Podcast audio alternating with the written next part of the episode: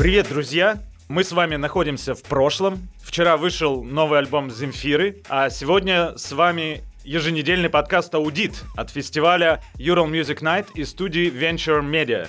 Здесь мы слушаем молодых музыкантов, рассказываем о талантливых группах, историях успеха и актуальных трендах. Кстати, мы — это лучшие голоса вселенной. Арсений Негоряев. И Даниил Ворожбит. Не забываем, что трек из нашего джингла нам предоставил наш друг и талантливый исполнитель Электрогорилла, за что ему огромное спасибо. Спасибо. Электрическое спасибо. Э, В первом сезоне нашего подкаста вас ждут 12 эпизодов и примерно столько же классных экспертов или даже больше. Именно их опыт, истории и советы помогут всем нам узнать о музыке много нового, интересного и крутого. Этот эпизод мы решили назвать «Эволюция песни. Путь с кухни на сцену». А Сегодня прицельно рассмотрим сонграйтинг как направление деятельности музыкантов, а, поговорим о секретах написания хороших песен, обсудим с музыкантами, как с условной кухни вырваться на большую сцену путем прокачки скиллов и развития своего вкуса. Также мы послушаем и разберем четыре трека новых э, российских артистов, которые уже подали заявки на фестиваль Ural Music Night. А провести музыкальный аудит нам поможет сегодняшний гость. Сегодня это музыкант и журналист, с которым мы уже посмеялись, у которого вчера, кстати, вышел EP. Миша Лузин. Напоминаю, да, мы находимся с Мишей Лузиным в прошлом. Здравствуйте, друзья, привет из прошлого. Привет из прошлого. Почему в прошлом? Ну, потому что этот подкаст выйдет через две недели. Миша, мы тебя любим, знаем. Но давай для наших слушателей, которые, возможно, тебя не знают, какой или какие твои треки им стоит найти прямо сейчас во ВКонтакте или на Яндекс Музыке, чтобы с тобой познакомиться. Прямо сейчас скачайте мой новый мини-альбом, который называется Exercises. Найти его будет проще всего через мою страницу ВКонтакте, в Инстаграме или в Фейсбуке, или просто на сайте mishalutin.com, там все собрано, все треки. Мы выпустили этот мини-альбом 26 февраля, в один день с альбомом Земфиры «Титаническое везение». Много сил ты для этого приложил. Я планирую свои концерты и релизы по лунному календарю.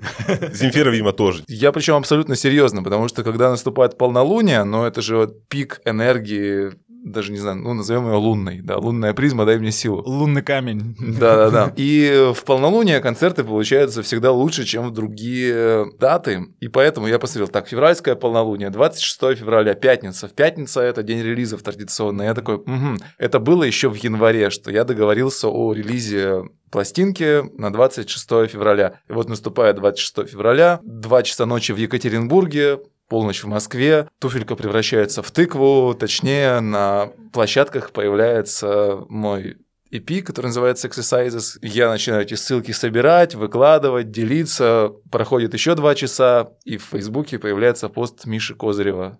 Сегодня Земфира выпустила первый за 8 лет свой альбом. Я-то как бы свой первый альбом за 6 лет выложил, за 2 часа до этого. Расскажу про эту пластинку. Мы ее записали с очень классными музыкантами из Германии, Москвы и Екатеринбурга. Впервые за очень много лет я выпустил этот релиз не под своим именем, а под именем группы. Группа называется «Лавск». Как написал один мой друг-лингвист, что такое «love»? Это эративная форма слова love, ну, потому что пишется через «ю». Ну, не эротическое, а эративное. Тут важно понимать Но мы лингвисты. ничего не подумали. Лингви- Лингвисты поймут. Нет, эротическое тоже хорошо. Конечно. Соединенное с названием нашего родного и любимого города в прошлом. Мы же из прошлого подкаста ведем. Свердлавск. То есть по- по-английски наш город звучит как Свердлавск. Вот, Лавск. Офигенная работа. Мне очень понравилось. Я, я говорил тебе об этом и скажу и здесь, потому что мне вообще очень понравилось. Очень по-живому звучит. И есть ведь в этом секрет, почему так сделано. Да, это четыре песни, которые мы записали в режиме live -сессии на стереомикрофон и магнитофонную пленку, минуя всякие ревербераторы, улучшайзеры и э, прочие химические продукты. То есть это музыка так, как она есть, без какого бы то ни было улучшения, усиления. Да, а в, а в чем прикол живой записи? Вот для тебя что, что это такое? Ну смотри, живая запись это вообще такой умирающий вид, потому что все треки, которые мы сейчас слушаем, и те треки, которые мы услышим сегодня, все записываются в компьютере. Половина инструментов, которые там звучит, это VST-инструменты, то есть те инструменты, которые не существуют в природе. У них нет акустического звучания. Я, как музыкальный старовер, думаю, что это не совсем музыка. Об этом можно рассуждать на протяжении целого эфира, что является музыкой, а что музыка не является. Но для меня музыка это древнее искусство, это вот та последняя магия, которая осталась в нашем мире. Это то, что люди делали в древние времена под полной луной на каких-то церемониях. Музыка – это то, что происходит здесь и сейчас. Если ты не можешь исполнить песню под гитару или под какой-либо другой инструмент, чтобы передать вот всю вот эту полноту э, ощущений, эмоций, мистических состояний, каких-то подсознательных влияний, то, ну, это там некий э, химический продукт, ну, как, не знаю, как яблоко, выращенное на яблоне, и яблоко а, вот, другой, другой пример, не яблоки. Груши. Мед. Вот, э, мед это очень показательная штука. Мед не может стоить дешевле 500 рублей за банку. Записываем. Это натуральный мед, который делают натуральные пчелы на натуральном цветочном поле. А если вы приходите в какой-нибудь супермаркет, например, Ашан, и видите банку меда, которая э, стоит 200 рублей, она такого бледно-желтого цвета, это китайские пчелы, которых китайцы загнали в ангары, вылили в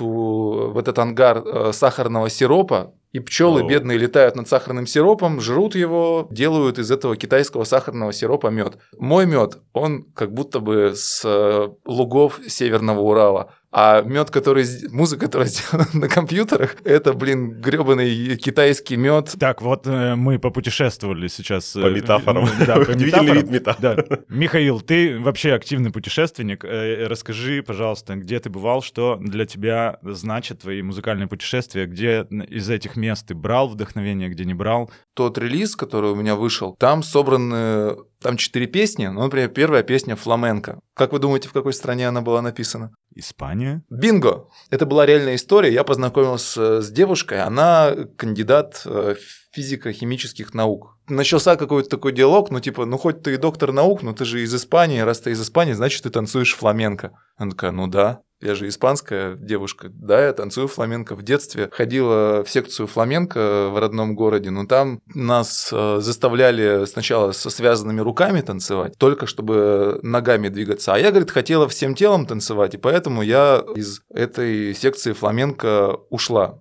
Но, говорит, э, на самообучение. станцую хоть сейчас. А мы стояли на железнодорожной платформе в Андалусии в ожидании поезда. Говорю, ну, раз ты говоришь, что ты можешь хоть сейчас танцевать, ну и танцую. И она танцевала фламенко на железнодорожной платформе. А у меня, это мы уже в тему сонграйтинга, да, постепенно переходим. Я такой, М, у меня такие фразы, крючки возникают. И начинается такая э, песня. Она танцевала фламенко на железнодорожной платформе.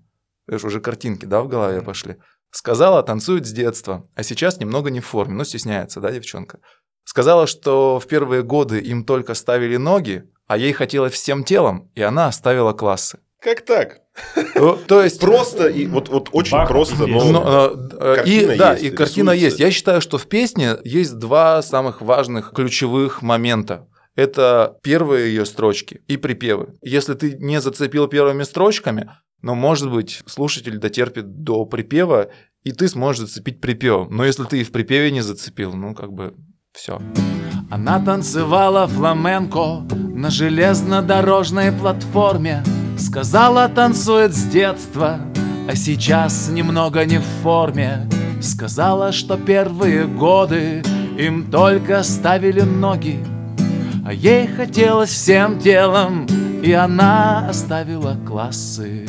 У меня один из любимых поэтов Владимир Маяковский. Но э, даже не сколько по той форме, которую он исповедует, а по тому, что лежит в основе его творчества. У Маяковского есть потрясающая совершенно брошюра как делать стихи. Все люди, которые пишут песни, все люди, которые пишут стихи, если они не гении, я считаю, что с этим эссе нужно ознакомиться обязательно, потому что Маяковский там формулирует принципы поэтического труда. Во-первых, он говорит, что поэзия – это труд, это такой же труд, как труд рабочего на фабрике, как труд пилота, как труд любого другого специалиста. У этого труда есть норма выработки. Две строчки в день – это хорошая норма. И для того, чтобы эту норму вырабатывать, естественно, нужно постоянно трудиться. И, собственно, в чем заключается труд поэта? Чем, а, чем он отличается от не поэта?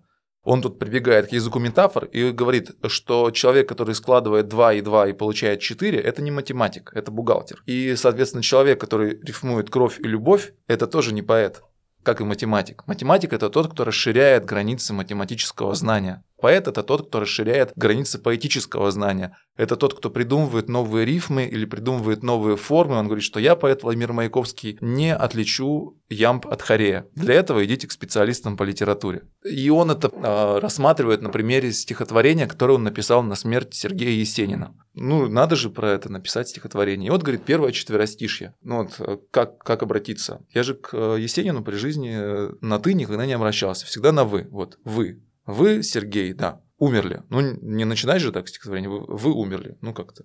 Вы ушли, вы ушли в мир иной. М, но мы же строим коммунизм, да. Мир иной – это же пережиток прошлого. Вы ушли, как говорится, в мир иной. Дальше он придумывает рифму там «в мир иной». С чем рифмуется иной? А какой, а, а, а какой образ жизни вел Сергей? Пивной. Пивной. Да. Вы ушли, как говорится, в мир иной. Вторую строчку пропускаем. Аванса не пивной. И вот тут, он говорит, возникает э, такая интересная штука. Если в первой строчке я обращаюсь к нему на «вы», а тут в третьей можно вернуть просторечие. Вы ушли, как говорится, в мир иной, ни тебе аванса, ни пивной. Но возникает проблема третьей четвертой строчки. Ни тебе аванса, ни пивной. Это что? Ну, наконец-то наступила трезвость. Окей, ищем э, рифму на слово трезвость. Я же поэт Владимир Маяковский. Врезываясь нет такого слова. А вот оно, пожалуйста. Я придумалось. Вам... Придумалось, да. Окей, э, возвращаемся к работе. Вы ушли, как говорится, в мир иной. Где-то там летите в звезды, врезываясь. Ни тебе аванса, ни пивной. Наконец-то наступила трезвость. Но, говорит, я же поэт Владимир Маяковский. Что вот это вот наконец-то наступило? Это лишнее. Все, что лишнее, нужно из стихотворения отрезать. Поэтому вы ушли, как говорится, в мир иной.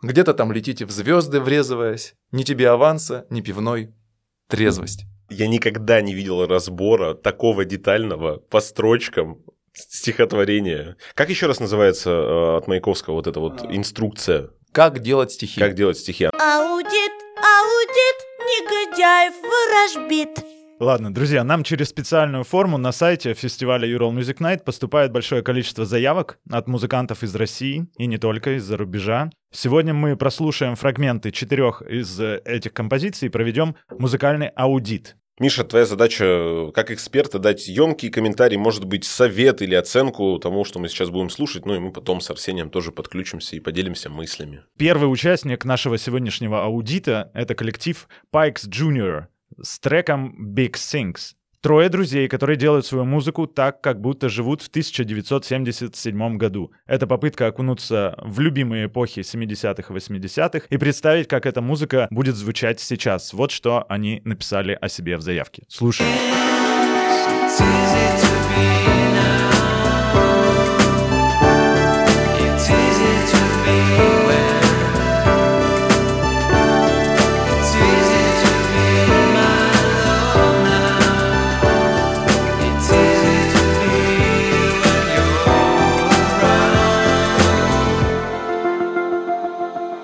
Что скажешь? Встречный вопрос. Что вы запомнили из этой песни? Одно слово, строчку, образ. По-английски не запоминаю, если честно, это мой комментарий еще будет. Мне это напомнило Тайм Импалу очень сильно, вот мы как раз разговаривали. Yep. Да. Я расширю твой список, мне это напомнило Мак де Марко, э, группа Хонне, в общем, чуваки, вы, конечно, живете не в 70-м году далеко, вы живете э, где-то в начале десятых, может, даже ближе к концу. Юлят, пацаны из Кирова. А все почему? Потому что синтезаторы, да? Синтезаторы, искусственные инструменты. Ну, смотри, они, созда... они создали некую звуковую картинку, то есть саунд. Это то, чем у нас музыканты на 90% занимаются. Они не работают с сутью, они работают с оберткой. Вот обертка есть, да, но если мы начнем копать в суть, то тут будут грустные новости. Во-первых, ничего не запоминается из э, этой песни. Ни одной строчки, ни одного мелодического хода. К сожалению, то, что запоминается, это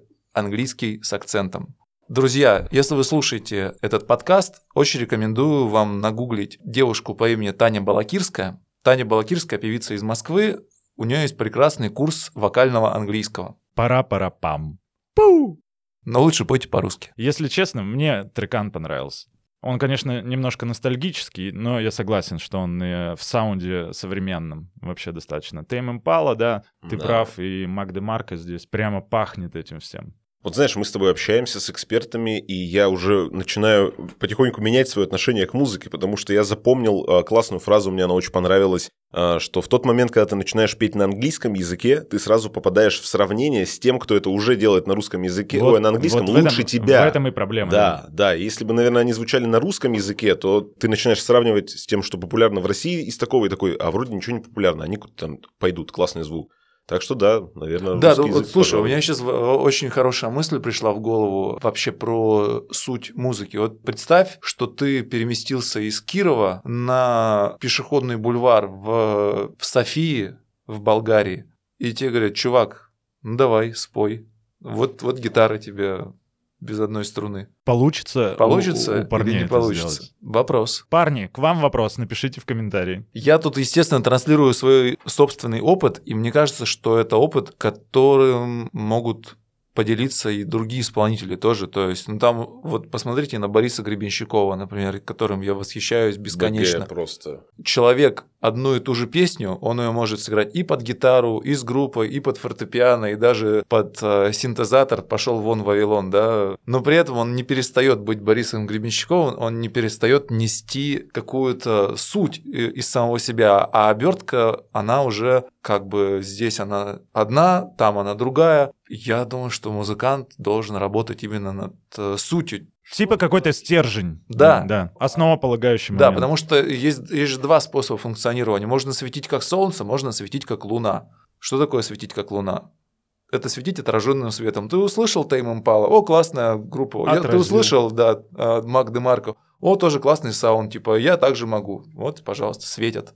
Аудит, аудит, негодяев ворожбит. Самое время возвращаться к нашему аудиту. Михаил, тебе вместе с нами вновь предстоит нелегкая задача. Следующий участник сегодняшнего нашего аудита — Маша Каннемара с треком «Дыхание». Это сольный проект Маши Смирновой, вокалистки пермской группы Каннемара. А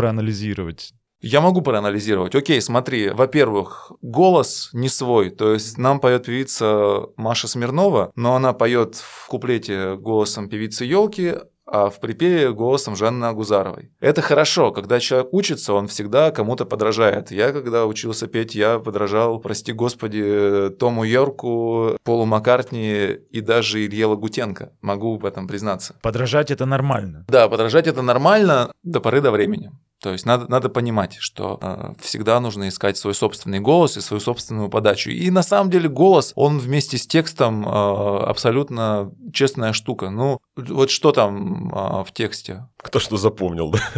Ну, ну там что-то типа там свобода на грани, задержи дыхание. Ну, как бы, а ты к кому обращаешься, Маша? К вселенной. Нет вот этого моста между исполнителем и мной как слушателем. Не попало в сердечко. Тебе, Арсений, как? Мне понравилось. Я потому что сужу а, о песне целиком. Я стараюсь не, не ориентироваться вот прямо на вокал и не зацикливаться на тексте. А вообще у трека очень клевое развитие. Мне вот э, чем понравилось, Да. у него есть хорошее небанальное развитие.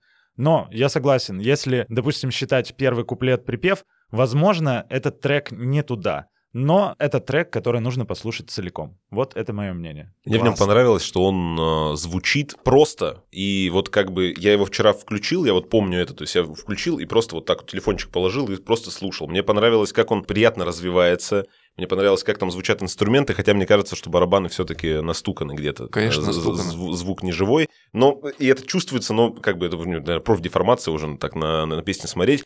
Но вокал мне, кстати, очень вообще зашел. То есть, как бы мне так понравилось, я слушал, думаю, вау, как девочка классно поет, мне кажется, я влюблен. Тебе елка просто нравится. Да, да. Ну, в этом что-то есть. Мне кажется, как раз, да, подражая кому-то, быстрее найдешь собственный звук. Вот как бы хватаешь эти... Маша, выноси уже елку. Март на дворе. Закончу на позитивной ноте, потенциал есть. Рубрика «Потом погуглим». Рубрика «Потом погуглю». Полезные советы, частые ошибки музыкантов, групп, да, и, в принципе, все, что вы могли погуглить сами, но с нашими экспертами всегда интересней. А у нас на связи, кстати, еще один замечательный артист, сонграйтер Сергей Сироткин. Мы попросили его рассказать о своем музыкальном опыте, как артисту с гитарой перейти к большим концертам и как собирать большие аудитории. Сергей, в твоем раннем творчестве преобладал более акустический звук. А Расскажи, пожалуйста, почему ты начал от этого отходить сейчас? Что-то, может быть, изменилось в твоем мировосприятии? В ранних песнях действительно было больше акустической гитары. Все объясняется очень просто. Эти песни я придумывал, сидя с гитарой э, на диване, на кровати.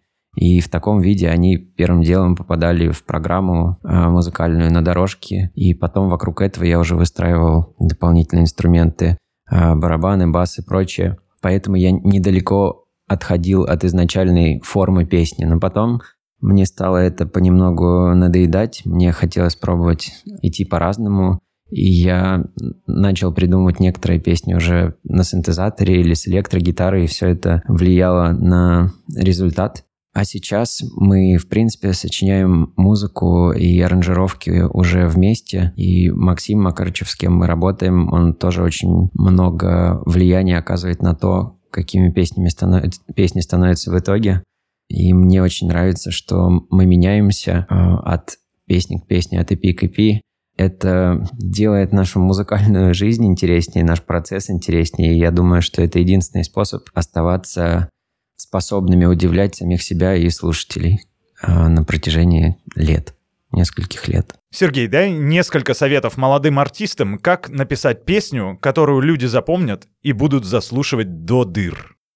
Я думаю, что написание музыки начинается в момент, когда мы э, впитываем, слушаем чужую музыку, потому что наш мозг в итоге все равно работает как э, синтезатор. Из э, входящей информации он может синтезировать что-то новое, перерабатывая ее по-своему, со своим взглядом на нее. Э, и поэтому от входящего материала, от того, что мы узнаем, слушаем и воспринимаем, все в итоге и зависит.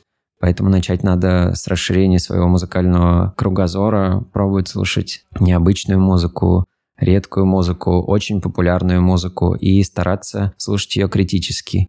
Понимать, что нравится в ней на эмоциональном уровне, что нравится технически, как звучат барабаны, как звучит бас, из чего структурно состоит песня. Вот это накопление музыкального багажа, оно уже э, многое вам даст.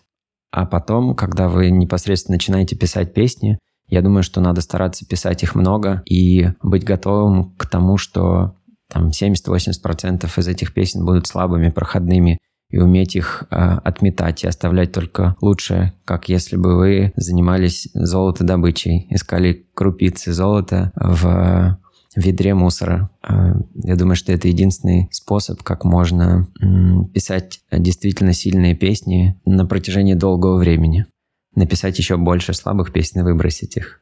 И прислушиваться к критике, особенно в начале пути, когда самокритика еще не так развита, и вам что-то может показаться сильной, классной песней просто потому, что у вас, не знаю, партия баса более-менее подошла к партии гитары, и вас это уже удивляет. Я просто по себе м, помню, что замечал такое, что мне казалось, что если что-то примерно как-то работает, я должен всему миру это показать, и это гениально. Но на самом деле все не так. И первые несколько месяцев я бы пробовал писать в стол.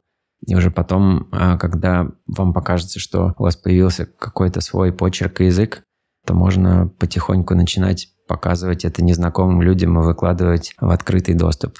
А мы связались с Романом Луговых, лидером группы Ромарио, очень активным сонграйтером, который пишет песни для многих российских артистов, среди которых Сергей Чеграков, Евгений Маргулис, Александр Иванов, Валерий Сюткин. Можно перечислять часами. Многие другие люди Роман, у кого, как не у тебя, спрашивать совета для юных артистов? Как написать отличную хитовую песню? Я бы разделил этот вопрос на две части. Как написать отличную песню и как написать хитовую песню. Потому что отличную песню написать шансов больше. На, на самом деле настоящий хит спрогнозировать практически невозможно. Но я имею в виду хит, не который там песня путем насаждения становится известной, а именно про популярные, про любимые песни. Элемент какого-то чуда всегда присутствует, волшебства или везения. Надо стараться, конечно, в первую очередь писать отличные песни. А какая у них будет судьба, это уже зависит, вот говорю, от какого-то случая. Ни одна из песен тех, что я написал, и у которых стала судьба счастливая, какая-то, так сказать, хитовая, в процессе написания даже мысли не было, и наоборот. Если брать песню «Москва-Нева», я, как сейчас помню, первое, что сказал папа, когда послушал ее там еще в демо-версии, сказал, какая классная песня, как жалко, что она никогда не будет популярной. И действительно, в ней нет ничего такого, что можно разглядеть как хит, вот так вот, если ты не знаешь подтекст, если ты, когда ты слушаешь ее уже из хит-парада там или откуда-то, это, это одно дело, я имею в виду в чистом виде, когда песня только-только, когда ты первый ее слушатель. Поэтому надо стараться писать песни отличные. Для этого, во-первых, конечно же, надо обладать каким-то вкусом, начитанностью, наслушанностью и вырабатывать какой-то свой язык, песенный, мелодический, поэтический, и дальше уже не изменяя своим представлениям о прекрасном, сочинять песни. Ну и как не стать автором одного хита? Это очень частая история в индустрии. После этого группа никому, как правило, не нужна. Чтобы не стать автором одного хита, нужно написать второй хит. Это, мне кажется, такой самый действенный способ. Лучше я пока ничего не придумал. И вообще, на самом деле, я скажу сейчас важную вещь, сакральную, которую, не знаю, можно выжигать на дощечке. Один хит может написать любой человек на свете. Не музыкант, не сонграйтер, вообще любой человек, как он имеет право на, на свои 15 минут славы, как говорится, также любой человек на свете может написать или стать автором, даже сам того не ведая, одного хита. Второй хит – это уже профессия, это уже ремесло, это ты уже должен этим владеть. Но случайно стать автором хита, ну, условно говоря, песня «Белая стрекоза любви» как бы нам показала, что, что второй такой белой стрекозы не, не получилось. Как не стать автором одного хита? Нужно стараться, двигаться вперед. В первую очередь не, не, не нужно повторять моменты первого. То есть надо стараться, чтобы второй хит не был похож.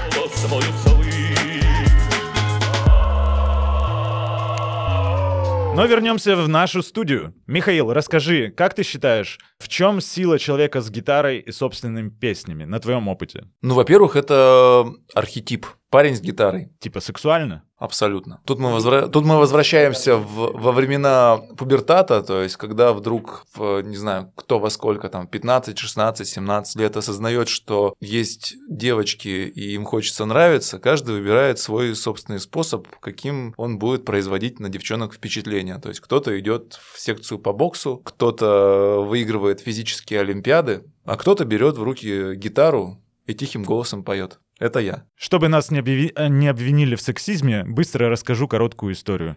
Про девочку с гитарой. Я вообще заинтересовался музыкой только исключительно из-за девочки с гитарой, поэтому я считаю, что девочки с гитарой — это тоже очень сексуально и круто. Абсолютно. Да, девочки с гитарой — это еще более сексуально, чем парни с гитарой, ну, на мой взгляд. Особенно если голос такой, да, вот э, переливающийся. Слушай, Миша, у меня на самом деле есть э, прям много к тебе вопросов касательно начала пути. А, Я думаю, это будет полезно большинству молодых музыкантов. Прям с первого, который у меня накопился. Вот смотри, допустим, возьмем какого-то абстрактного человека, абстрактного молодого музыканта. У него есть гитара, возможно, появились первые какие-то свои пару песен. Что делать дальше? Как побороть страх первого выступления? Куда идти? Нет команды вообще, то есть вот есть только один человек. Никого не знает, но хочет выступить. Выступать. Посылать заявку на ночь музыки. Даже если в этом году не одобрили, посылать на следующий. Выступать на вечеринках у друзей, выступать в клубах. Даже можно выступать на улице, но не сильно этим увлекаться, потому что все-таки не та история. Музыкант должен стоять на сцене.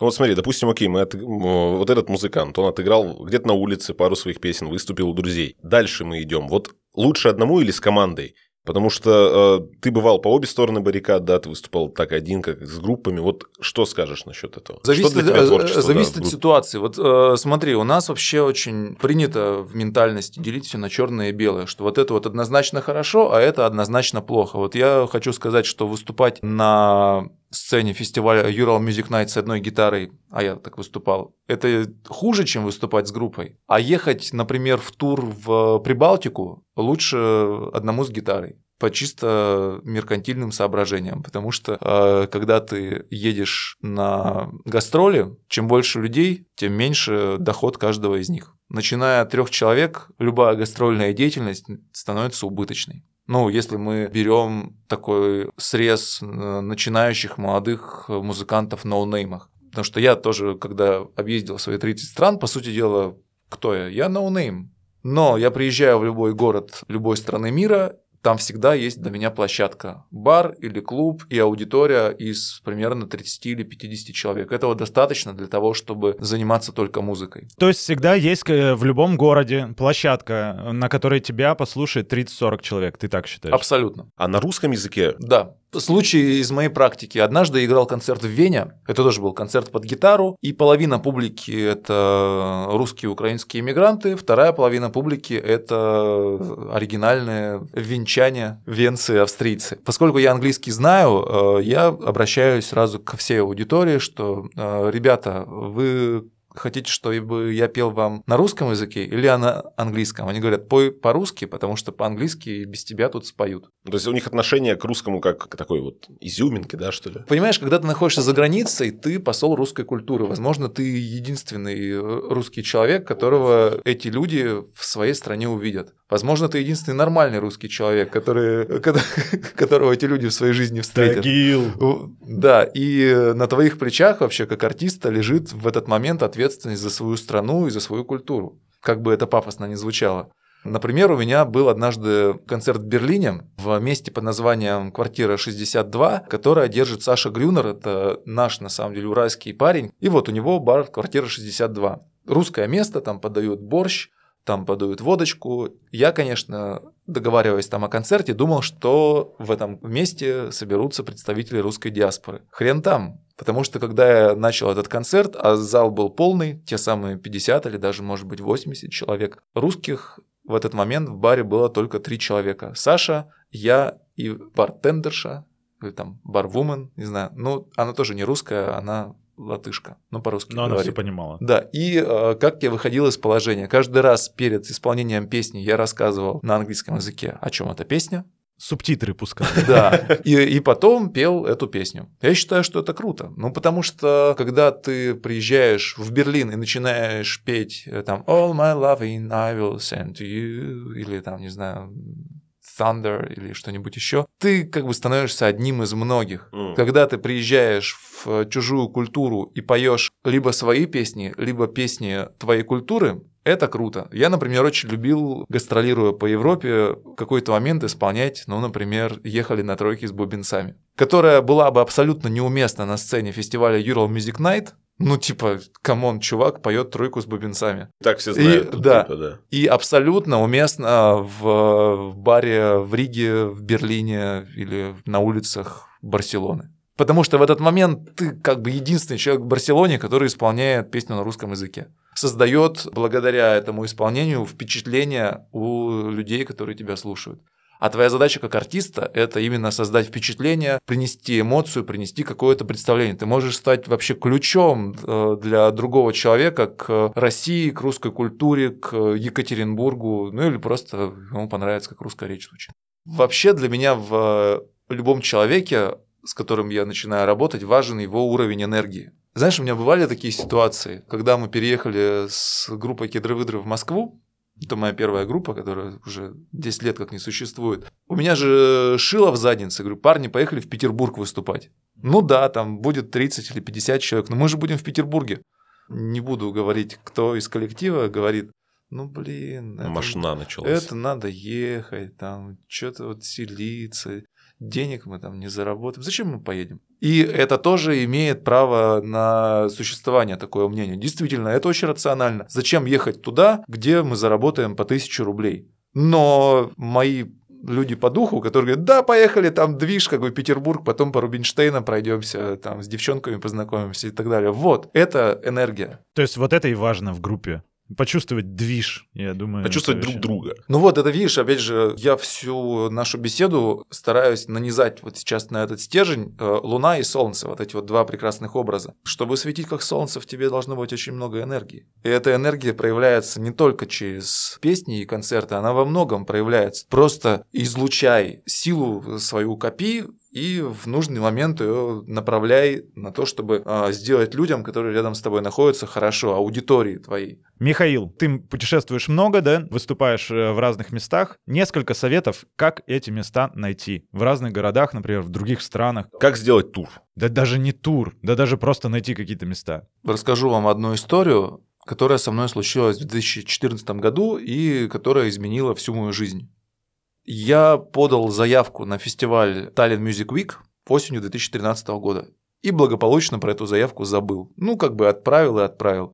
Очень крутой, кстати, фестиваль. И вдруг в феврале 2014 года мне приходит почту письмо, типа, «Здравствуйте, Михаил, прослушали вашу заявку, и вы к нам приезжайте в конце марта. И вот, и у меня появляется уже некая история, да, что я еду в Таллин, таллинцы оплачивают визы, проживание и больше ничего, то есть добирайтесь как хотите. И тут э, я начинаю понимать, как всю историю простроить. То есть, окей, мне нужно попасть в Таллин. Я в тот момент жил в Москве.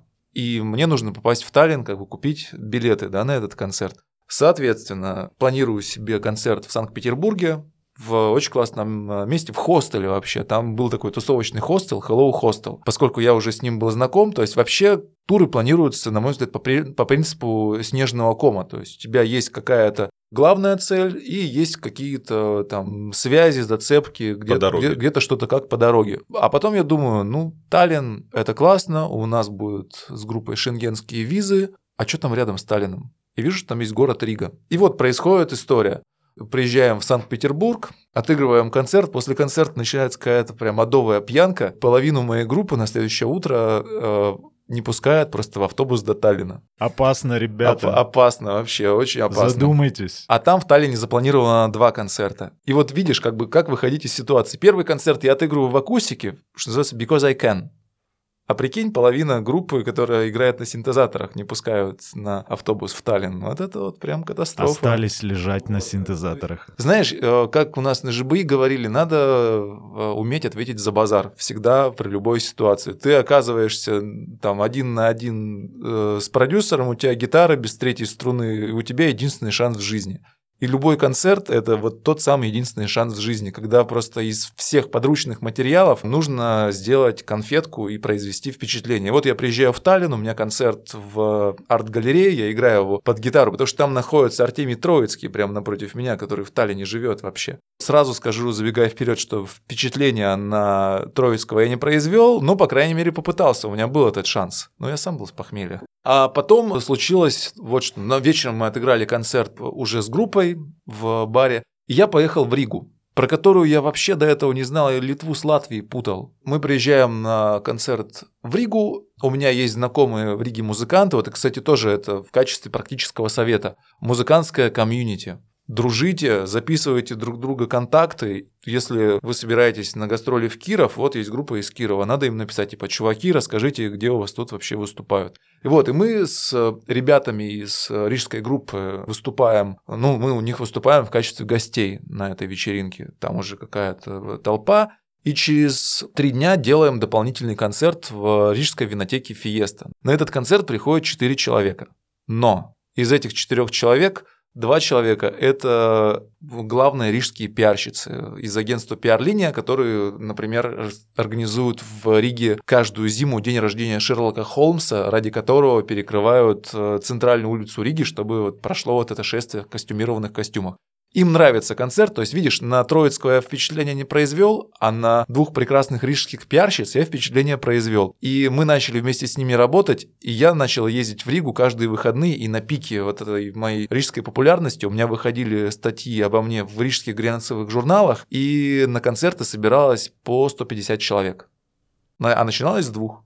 Знаешь, еще какая была штука? Ну, Я сейчас с вами разоткровенничаюсь. Я начал в этот момент прорабатывать именно вот то самое сообщение. То есть не прятаться за группой, потому что очень часто люди за группой, за саундом прячут то, что им нечего сказать. Я начал прорабатывать именно вот эту историю, что мне есть что сказать и так, без вот этого всего там антуража, обертки и так далее. Я считаю, что у меня это получилось. Потому что в 2014 году а, и до этого, ну, я слушаю свои старые записи, ну, как бы нет там э, силы подачи, что ли, такой. Потому что реально я прятался. Я думал, что сейчас саунд нормальный сделаем, все стадионы, слава, миллионы долларов. Ни хрена подобного. Это все начинается, опять же, как производное, только если тебе есть что сказать, если твое слово, пафосно скажу, отзывается в сотнях тысяч сердец. Вот тогда это работает. А если в двух сердцах отзывается? А тоже хорошо. Значит, еще вот, кстати, тоже это сказал, кажется, из Talking Heads Дэвид Бёрн на одном из интервью, он сказал классную вещь, что если вот вы, допустим, играете концерт, и на него пришли 10 человек, но это там ваш сольный концерт, самый первый, расстраиваться не надо, потому что есть еще 10 человек, которые придут, надо просто их как бы, ну, чтобы они узнали, короче говоря, об этом. На Так что, первом концерте Sex Pistols собралась группа Radiohead. Если чё. И непонятно, кто там тебя чу- э, слушает э, сейчас Да. из-за барной стойки. Возможно, там э, сидит твоя будущая жена или вообще твой неизвестный брат. Да, ты, знаешь, ты, э, что называется, you never know, ты никогда не знаешь, к чему приведет твой концерт. Когда на твоих концертах, даже если на них приходит 30 человек, люди встречаются, влюбляются и женятся, ты уже свою кармическую задачу на этой планете выполнил в чем-то. А этих задач много. Прервемся и снова придадимся музыкальному аудиту. Готовьте свои уши для новой музыки. Аудит, аудит, негодяев ворожбит. Да, третья композиция на сегодня это Ванины песня People. Молодая московская команда, исполняющая альтернативную поп-музыку, сочетая самым неожиданным образом элементы фолка, рока, фанка, диска и электронной музыки. Пять э, целых жанров, так, по крайней мере, в заявке написано. С 15 года Ванин Ох сыграли... эти жанры. Сейчас мы- узнаем, сколько там на. Давайте послушаем. В общем, с 15 года Ванин сыграли порядка 200 разноформатных концертов на различных мероприятиях по всей России. Сыграли на Зигите, Дикой Мяте, Боско Фреш Фест и Арт Ху Арт и других фестов. Тут тоже набирается нормально так. Ну и весной 21 года группа намерена выпустить свой свежий лонгплей и представить своей аудитории новую, на этот раз русскоязычную программу. Послушаем песню One in People.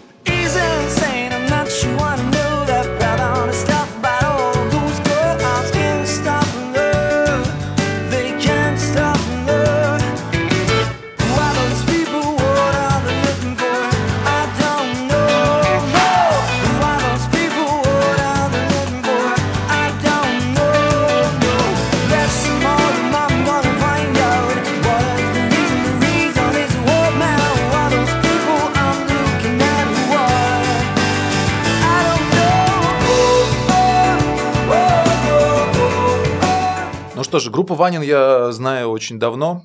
Московская группа, классные музыканты, классный саунд и все. Сообщения нет. Есть два жанра в искусстве. Проповедь и исповедь. Оба жанра, они как бы предполагают все-таки наличие аудитории и некоего сообщения.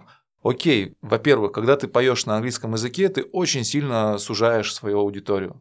Очень сильно. В размерах России или... В размерах России. Но видишь, Или в почему, почему, люди, мира. по- почему люди поют на английском языке? Я очень хорошо понимаю, потому что когда ты начинаешь петь на английском, ты думаешь, что ты сейчас выйдешь на уровень Хотят чего-то большего. типа. да, э, тех звезд, которых ты слушаешь в своем плеере. Что ты поедешь на Зигит, что ты поедешь куда-то еще. Я прекрасно понимаю, как, скорее всего, выглядела поездка на Зигит.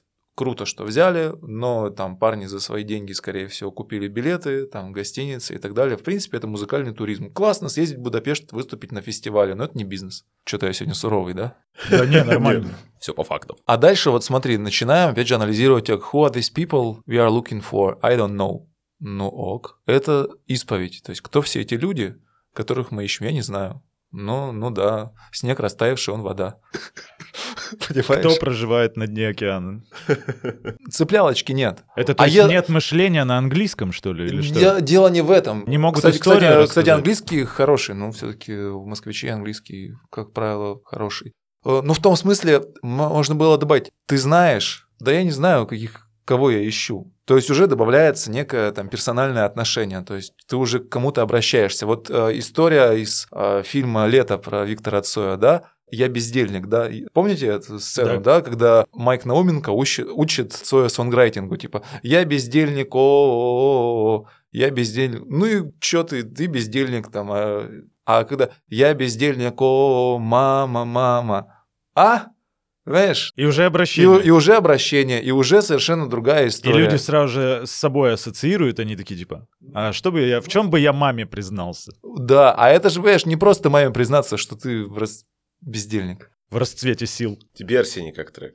Э, Мне понравился. У них на самом деле много хороших треков, но этот один из самых классных у них. Может быть, к счастью, а может быть, к сожалению, не ориентируюсь э, на текст. Мне именно нравится, как я уже говорил, какой-то общий грув, ну, какая-то му- именно музыкальная подача. Если мне прикольно притоптывать под мелодию, я буду говорить, что мне этот трек понравился. Ну, я, я бы, знаешь, как сказал, это мяу, Мяу, да? но это не вау. Ну, окей, согласен. Мне понравилось с точки зрения музыки, да, но я уже начинаю прям, вот признаюсь абсолютно честно и откровенно, менять отношение к тексте в музыке.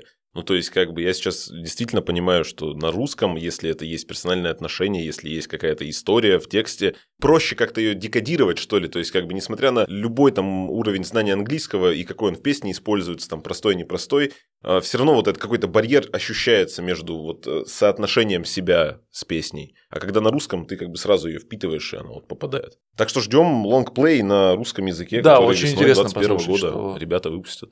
Аудит, аудит, негодяев ворожбит. Последняя композиция на сегодня. Коллектив «Листва» с треком «Мне норм». Такое оригинальное сразу название. Прямо как нам всем. Норм. Коллектив из Белгорода. Свежий, хрустящий, как первый снег. Электронно-акустический э, проект «Листва». Специально для любителей странно танцевать и просто тех, кому норм. Ох уж эти мне описания. Мы честно созданы разом Исчезло все здесь ни слова, ни следа Так прямо секунд теряет разум Как драгоценность губ словно изо льда бьется Играя в лучах заката. Сердце поправим Смысл еще вернем Тепло искал мой геолокатор Но мне это так-то норм Да вообще мне норм Мне норм,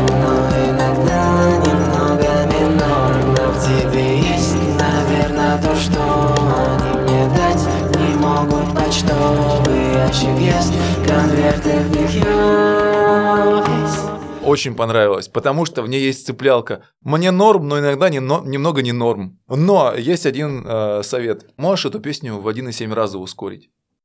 Ускорим.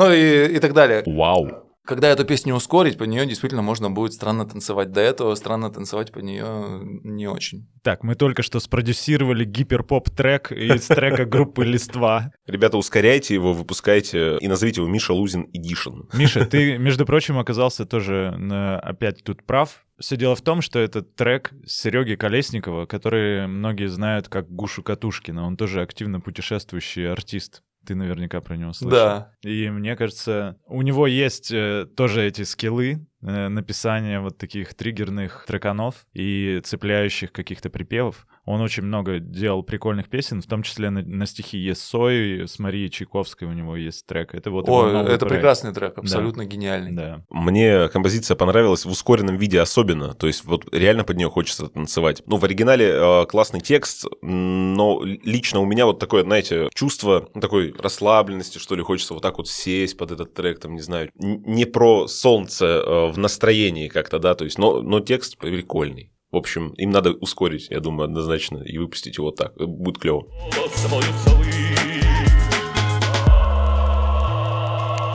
Вот мы уже в самом конце. Очень много мы хотели бы, конечно, с тобой обсудить, Миша, и мы обсудим еще за эфиром. Мы сегодня много говорили о путешествиях, наслаждаясь э, музыкантами молодыми, их заявками, их песнями, но, как мы понимаем, ценность аудита в его профессиональной лаконичности.